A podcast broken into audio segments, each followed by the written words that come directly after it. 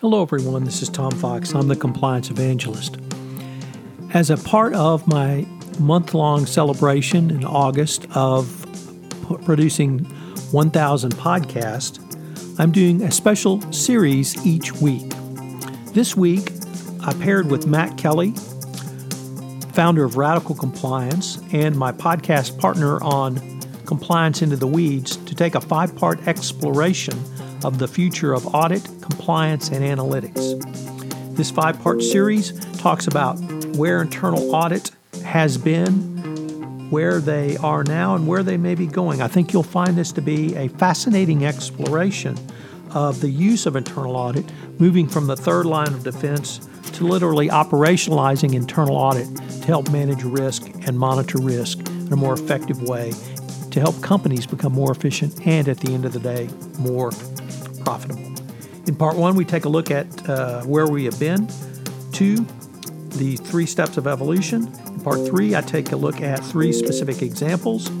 In part four, we consider the new working relationships that internal audit will have.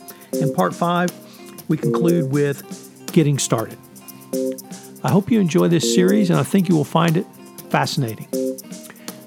This special series of the future of audit, compliance, and analytics, part of Compliance Into the Weeds, is a production of the Compliance Podcast Network.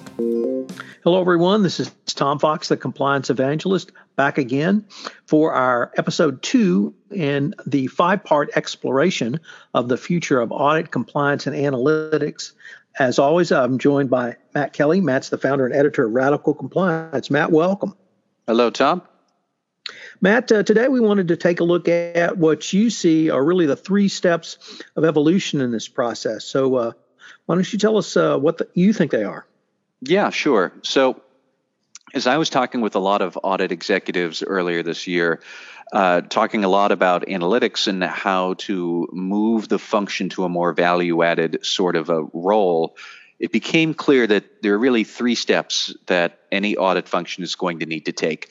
And the origin point, which we've already been working on as a whole profession now for about 15 years or so, really is strong internal controls for foremost for financial reporting, disclosure controls, all of that stuff that is related to Sarbanes Oxley compliance, which companies have spent many years um, first counting up the internal controls they had, which ones they didn't have that they needed, which ones were weak, how do we remediate them.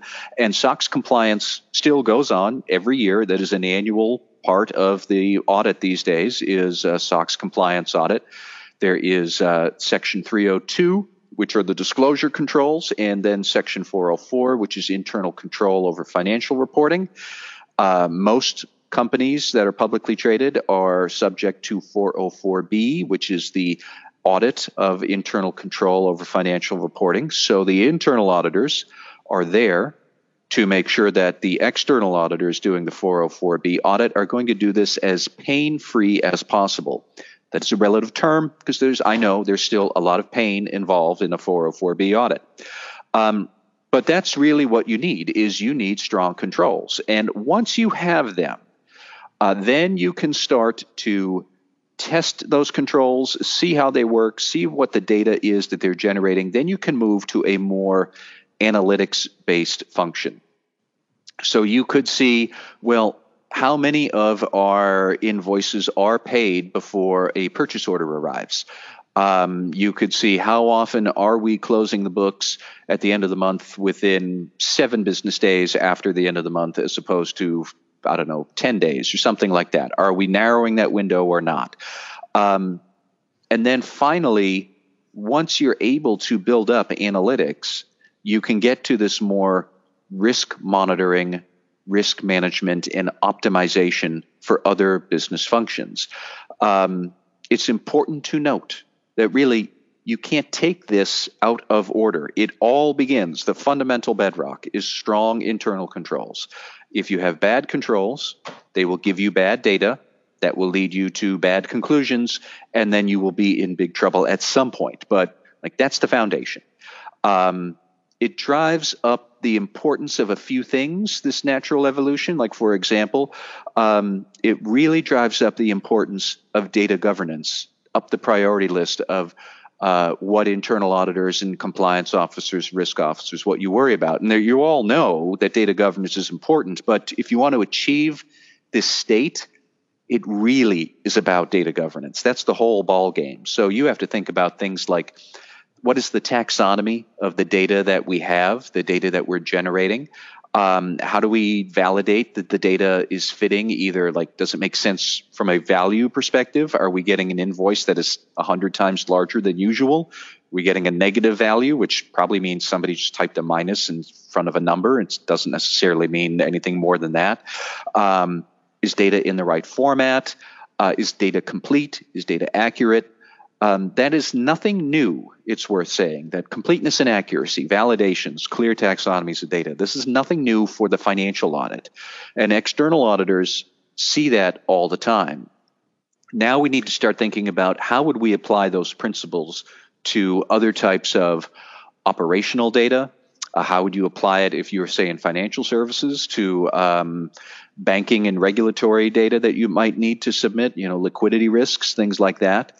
Um, so that's really what you need to think about. And I would even go so far as to say data governance is going to become an effective internal control. It's like an entity level control.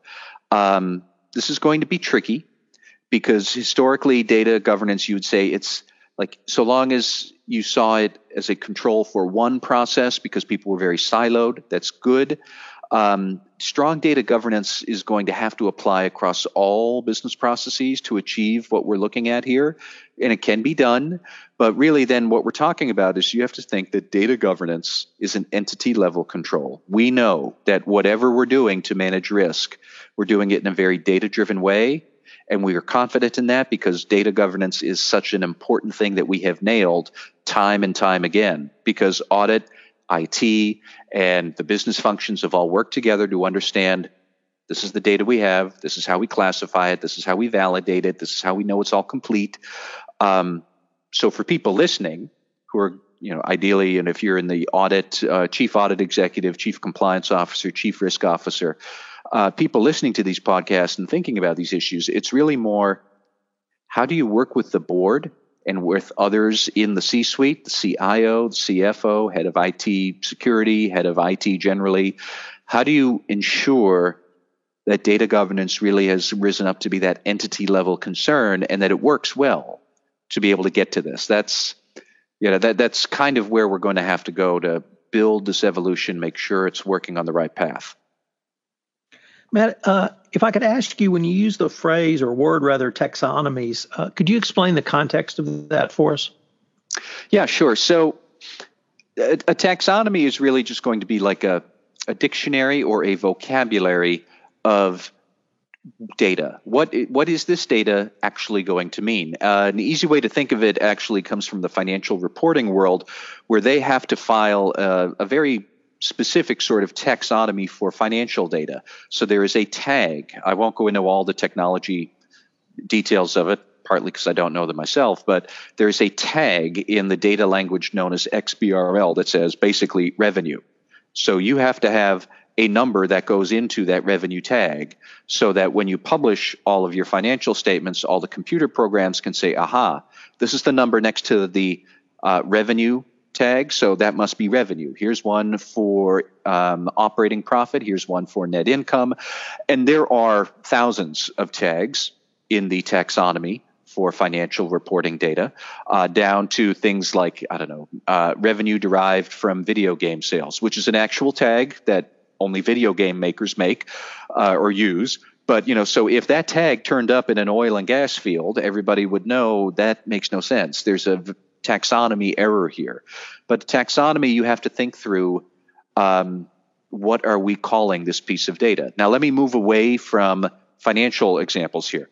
Let's talk about something more relevant to compliance officers. You have third parties.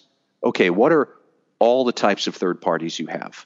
And what is the taxonomy you are going to apply to resellers, to joint venture partners, to sales agents, um, do you want a taxonomy that splits it down to sales agents by region, sales agents by country, uh, all sorts of ways that you could do that. But The whole purpose of a clear taxonomy, and compliance officers will know this, they'll appreciate it, is that so everybody understands and agrees this is what a third party is. This is this type of third party, this is that type of third party, and we're all clear on our definitions. And because of that, we can tag them all, we can clarify them all. They all fit in this little taxonomy, and now we can data analyze it because we're very clear in what we mean goes into each slot. So, Matt, unfortunately, we're near the end of our time, but I've been visiting with Matt Kelly on uh, episode two of our five parts exploration of the future of audit, compliance, and analytics. Today, we took up the three steps of uh, evolution, and tomorrow, we're going to take up some specific adva- uh, examples. Matt, thank you.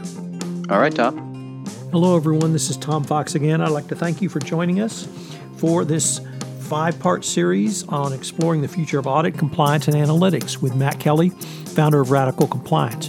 If you have any questions, you can email me at tfox at tfoxlaw.com. You can email Matt at mkelly at radicalcompliance.com. I hope you will join us again for another episode.